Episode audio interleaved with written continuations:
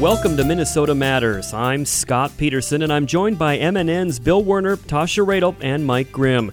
We're going to delve into what's going on in the North Star State. If it matters in Minnesota, we've got it covered.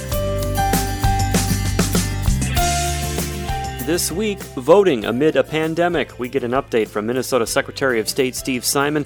AAA says travel will be different this Memorial Day weekend, and local gyms are feeling the pain as a result of COVID 19. But first, State lawmakers went back home this week, but not for long, even as Governor Tim Walz started getting major pushback on his COVID emergency orders. MNN's Bill Werner joins us with a recap. Scott, the week began with the end of the 2020 legislative session and its major task unfinished, namely a bonding bill for state public works projects. Ending the peacetime emergency in exchange for a bonding bill is a deal that will never, ever, ever happen. It's irresponsible to even suggest it. House Democratic Majority Leader Ryan Winkler responding to earlier comments by Republican leader Kurt Daudt that there would be no bonding bill unless the governor relinquishes his COVID emergency powers. But Daudt said early Monday morning, right after the closing gavel of the session, that the world will be different in three weeks. I think most businesses will be open by that time. I think we're hopeful that probably all businesses will be open by that time in Minnesota.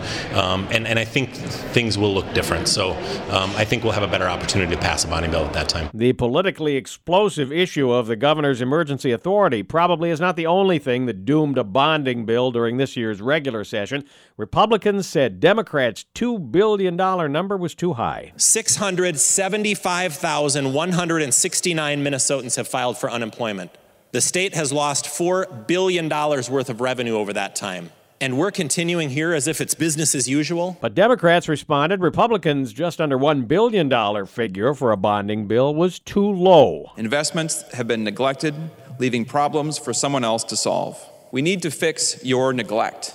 That is why we are bringing this bill forward. Democrats' bill did not get enough votes to pass in the Minnesota House, and in the Senate, the Republican package. The bill fails to pass.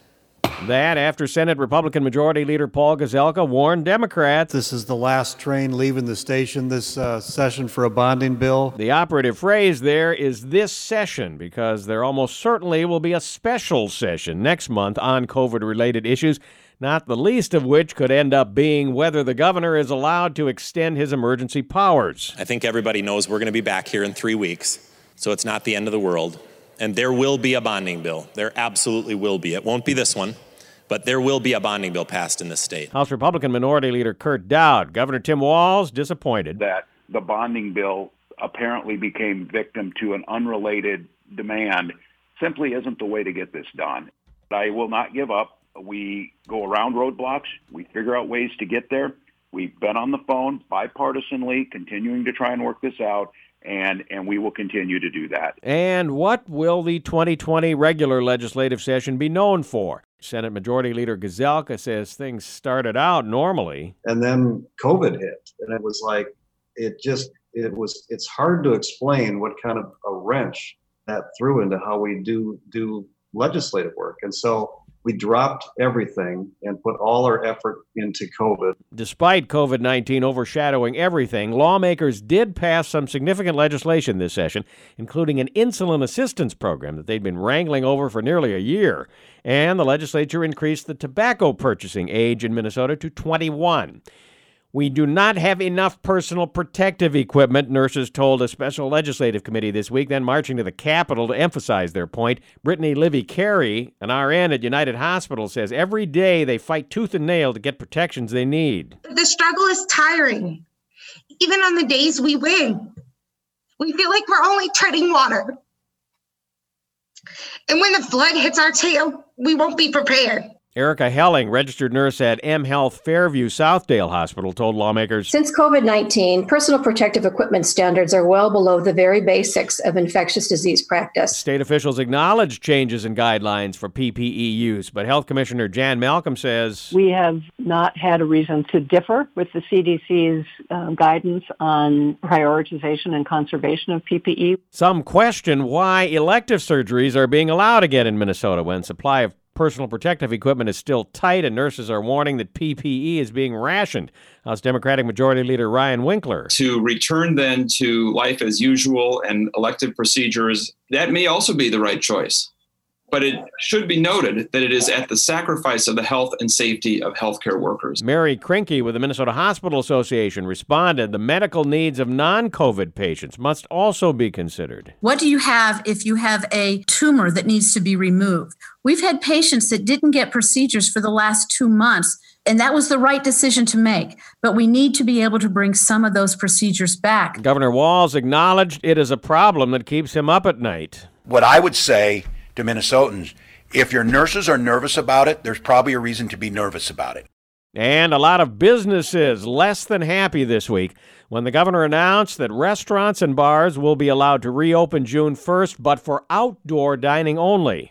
Liz Rammer with Hospitality Minnesota says many greater Minnesota establishments don't have the outdoor dining option, and it could be the final blow for some. They're small town cafes and coffee shops, and this is going to be another devastating blow to those folks who are fully anticipating to be able to open their in restaurant dining by June 1. The governor responded I understand the frustrations. I understand the desire, but the science is too strong. We can't pretend with 100,000 dead Americans that this is just going to go away. The governor urged restaurants and bars where possible to be creative on opening up space or even working with local communities to block off streets. But for those who absolutely can't, what I would tell them is to continue to work on this, continue to work with us, know that we're doing everything we can on the thing that we can control this. The governor's order allows salons and barbershops to reopen June 1st with safety precautions, including customers and workers wearing masks. But guidance for church services remained unchanged at a maximum of 10 parishioners inside, 10 outdoors. The Catholic Archdiocese of St. Paul and Minneapolis defied the governor's order, announcing public masses will resume May 26th just before Pentecost on May 31st. It is in times like these that people turn to the church for comfort, support, and hope and it is our sacred duty to meet the spiritual needs of the suffering in any way we can. Archbishop Bernard Hebda says they will, quote, resume our essential sacramental activities with appropriate precautions and adaptations. The Minnesota South District of the Lutheran Church Missouri Synod will also resume public services May 26th. The Reverend Dr. Lucas Woodford. Today is one of mixed emotions as we make the hard decision to reopen our churches to our communities after being left behind as the governor's office allows retail and other non critical businesses to reopen. Scott? Thank you, Bill. Minnesota Matters returns after this. Hi, Minnesota Governor Tim Walz here. I know the past few weeks have been incredibly difficult and disruptive. We're facing an unprecedented challenge in the COVID 19 virus. I want you to know that the state of Minnesota is putting every resource into this fight. We're being thoughtful and collaborative both inside and outside of government to keep Minnesotans safe. What I need from each of you is is continue to do what you've been doing so well. Stay home when you can, especially when you're sick.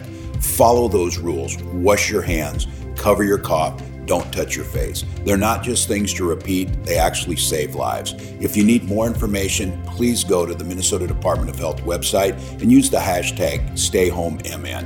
Minnesotans, we've been through challenging times before. This will press us, but we will get through it. We'll do it by the basic decency about caring for our neighbors and following the rules that keep us all safe. We'll get through this together, Minnesota, and come out stronger on the other side. Thanks for your cooperation.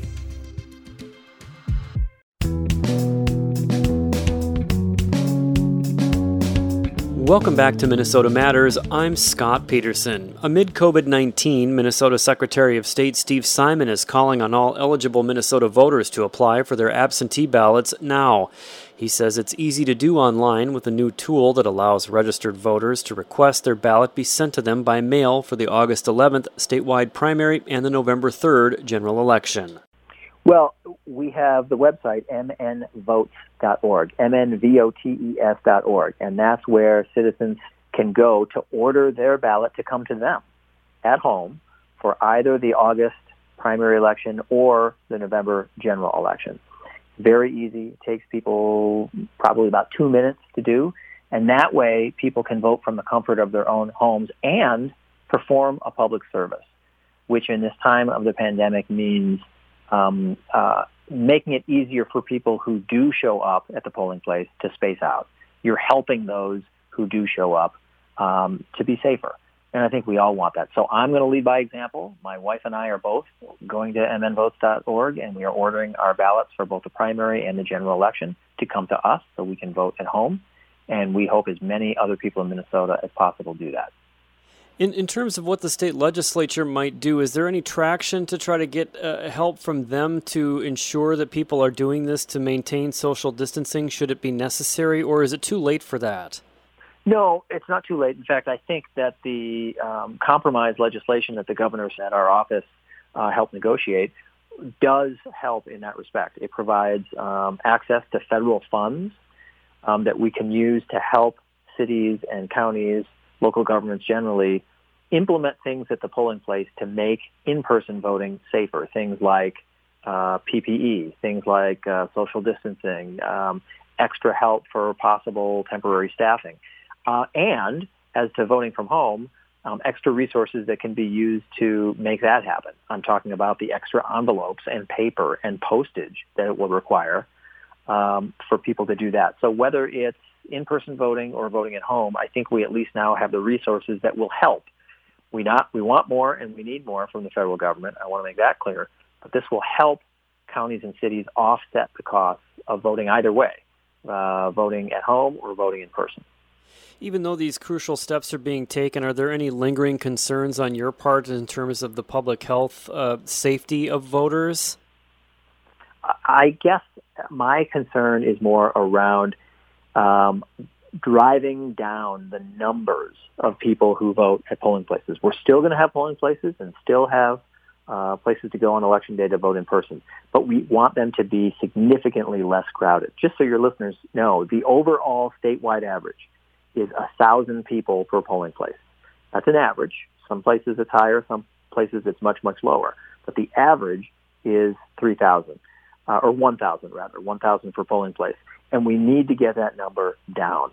And so the more people take advantage of current law to vote from home, the better. That's going to drive that number downward, and that's what we need. So that's a big concern in terms of user friendliness for this, if we have folks that are maybe not necessarily internet savvy or even maybe elderly Minnesotans that aren't used mm-hmm. to finding things like this online, any particular advice or special help for those folks?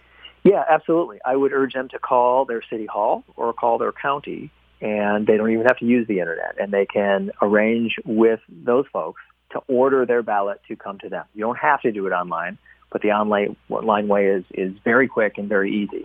So folks can call, uh, they could call our office, uh, the Secretary of State's office, but probably the easiest way to be, would be to call their city hall and or their county, say that they want the absentee ballot sent to them, and they can be connected that way.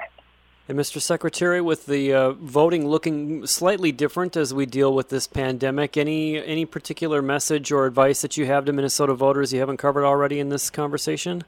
I would just say that I urge people to consider voting from home this year. It's quick, it's easy. You just go to mnvotes.org and you can get it done very simply and easily or call your city hall or county. The other though, the other push though that I would make is we are going to need people to help out by being poll workers or election judges as they're called in Minnesota in the polling places.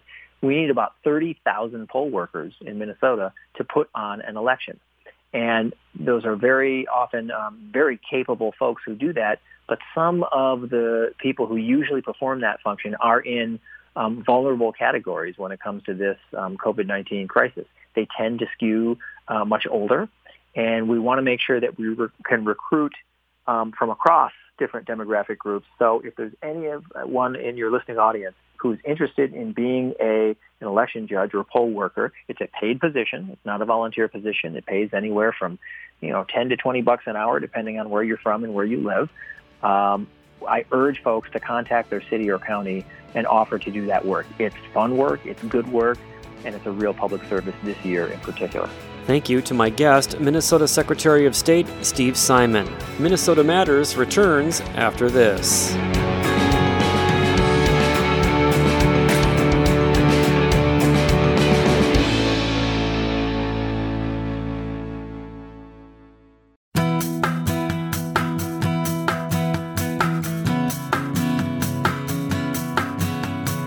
Welcome back to Minnesota Matters. For the first time in 20 years, AAA will not issue a Memorial Day travel forecast Tasha Radel has more.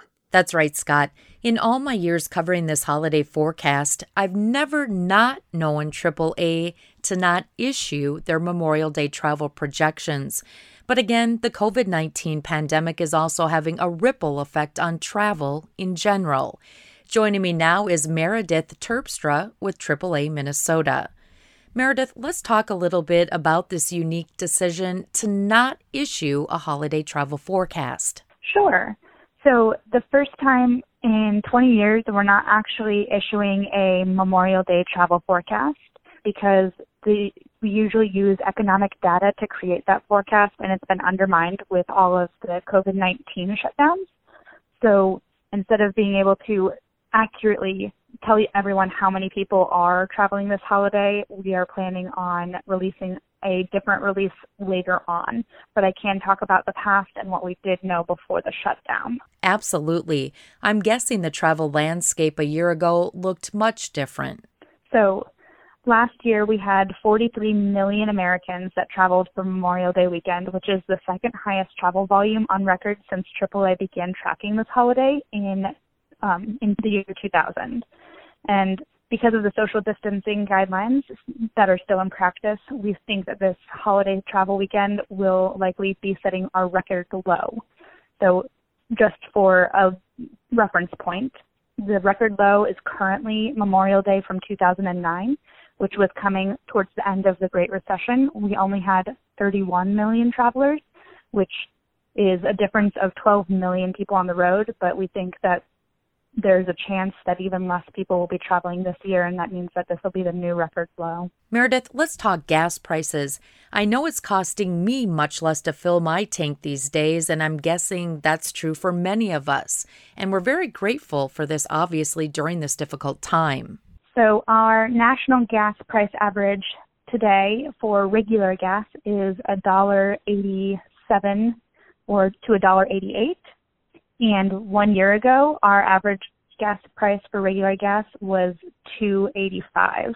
We're almost an entire dollar lower than we were at this point last year. I am guessing Minnesota is mirroring the national prices or perhaps even better. So the Minnesota state average is at $1.74. We're a little bit more than 10 cents below the national average.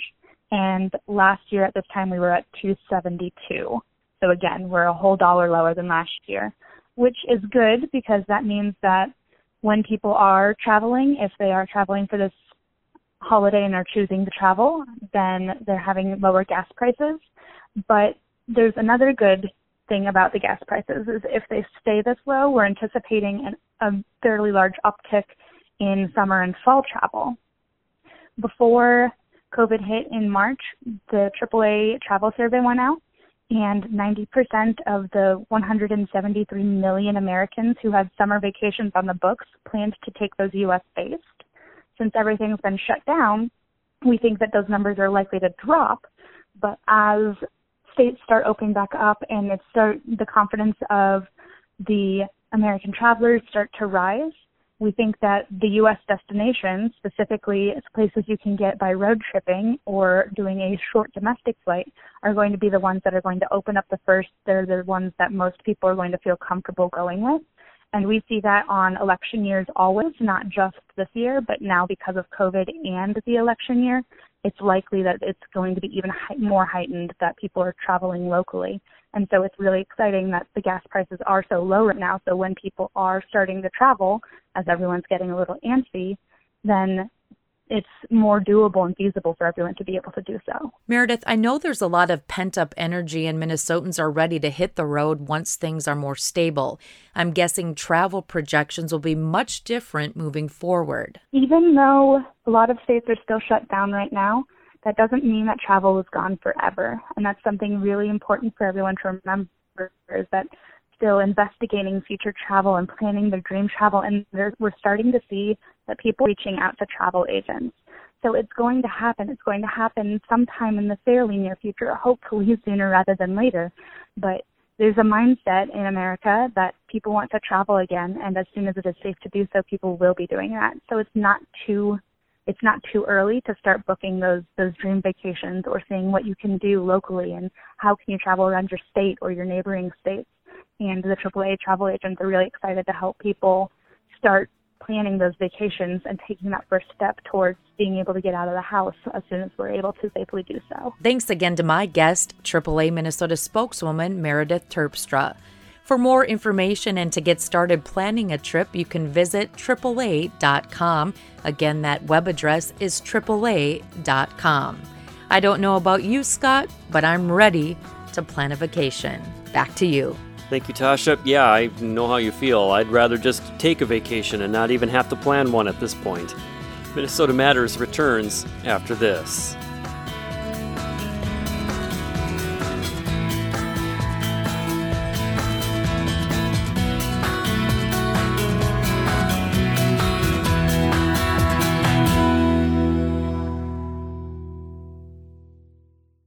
Hi, Minnesota Governor Tim Walz here. I know the past few weeks have been incredibly difficult and disruptive. We're facing an unprecedented challenge in the COVID 19 virus. I want you to know that the state of Minnesota is putting every resource into this fight. We're being thoughtful and collaborative both inside and outside of government to keep Minnesotans safe. What I need from each of you is is continue to do what you've been doing so well. Stay home when you can, especially when you're sick. Follow those rules. Wash your hands. Cover your cough don't touch your face. They're not just things to repeat, they actually save lives. If you need more information, please go to the Minnesota Department of Health website and use the hashtag StayHomeMN. Minnesotans, we've been through challenging times before. This will press us, but we will get through it. We'll do it by the basic decency about caring for our neighbors and following the rules that keep us all safe. We'll get through this together, Minnesota, and come out stronger on the other side. Thanks for your cooperation.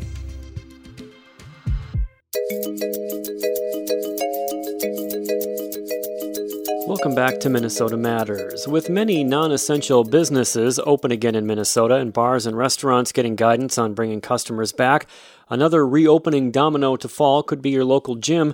Reporter J.W. Cox has more. Maybe it's someone looking to shed the quarantine 15 or 20, or maybe it's just a gym rat who's tired of the four walls of their home gym. Whatever the motivation, gym and health club members could get the green light to head back to facilities next month. Across Minnesota, that includes the local Y. Mark Hennessy is the executive director of the Alliance of Minnesota YMCAs.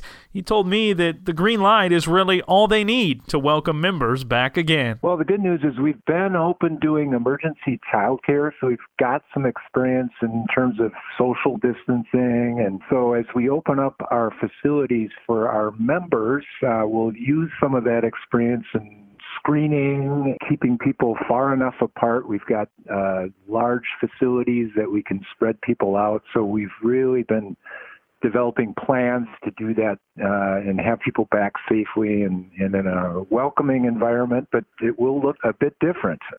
What are some of those things that people can expect if they do get back in, whether it's June 1st or shortly thereafter or whenever it is that they get back in? What are some of the differences that people might notice and should expect?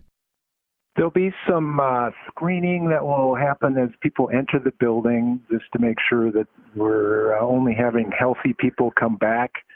We'll also, uh, you know, have people spread out, so uh, no clumps of people together. Uh, we'll be doing a lot of uh, surface cleaning, sanitizing equipment between use. Um, and then uh, spreading people out as they get back on uh, equipment. And uh, our group exercise classes will have proper distancing in them. So lots of different uh, ways to keep people, uh, you know, coming to the, the Y, but also safe at the same time. You mentioned some of those cleaning procedures, and as a gym, I'm sure that's something that is ingrained every day anyway. Before all of this happened, does that put you in a in a good position to just ramp that up a little, but already have that basis of cleanliness and knowledge of how to do that on a day to day basis? Absolutely, we've been doing it for uh, years and years and years, and we're just going to do more of it more frequently. Um, at, at all different times of the day to really uh, uh, keep people uh, as safe as possible. We'll be wiping uh, everything down between use, uh, both before and after. and uh, using the right chemicals and the right uh, protocols, uh, which have been worked on uh, and enhanced uh, from our normal, really good operating procedures. So, yes. Are you hearing from members? Is this opening something that, that they're excited about potentially, that they're wanting to have back as a part of their routine to be able to get out and go to the gym and, and have that bit of normalcy at least? Yes, people are really excited and looking forward to it, uh, knowing that things are going to be different, but uh, very excited to get back uh, into a routine and uh, doing it in a safe way. We're uh, doing things in a very careful way and really wanting to make sure we keep uh, our facilities safe for everyone and, and then also making sure that we're ready for all the other things that the Y does, which is serving kids in many uh, summer programs, and we're getting ready for that simultaneously. So, short answer is yes, they really are excited to be back in action. Uh, that's an interesting point you bring up. Are there plans in place to have some camps or activities or, or, or, day events? Uh, are there plans to try and make some of those happen as the summer rolls on and as the restrictions may allow? Yes, we'll be offering uh, summer day camps again with some changes, which we've communicated to those families. And uh, we have had to cancel uh, many of our overnight uh, camping uh, opportunities for this summer, but we'll be back in action for those. Uh, and then youth sports will be very gradual and done in a, a very limited and safe way, but we're making plans for those also. What's the communication been like with maybe the health department or government officials uh, about where health clubs, gyms, the Y all stand in terms of potentially being ready to open out of the gates in, in the month of June and, and as soon as possible? Well, we've been in close communication with the Department of Health, and uh, again, following best practice, we have Ys around the state, so uh, all of them are in touch with their local county health officials and just staying in really close contact with them and in many cases uh, showing them their reopening plans. So I think we'll be ready to go once the green light is given by the governor's office uh, and ready for uh, welcoming people back. We don't expect uh, 100% return immediately. People are going to kind of self-select coming back as they uh, uh, look at their own situations, but uh, we'll be ready for them. Whether the bike, the treadmill, the stairs, or the iron, getting back to the gym could be one more step to getting back to normal. Scott, back to you. Thank you, JW. That's going to do it for us for this week. Thank you for listening. Please stay healthy. Tune in again next week for Minnesota Matters on this MNN station.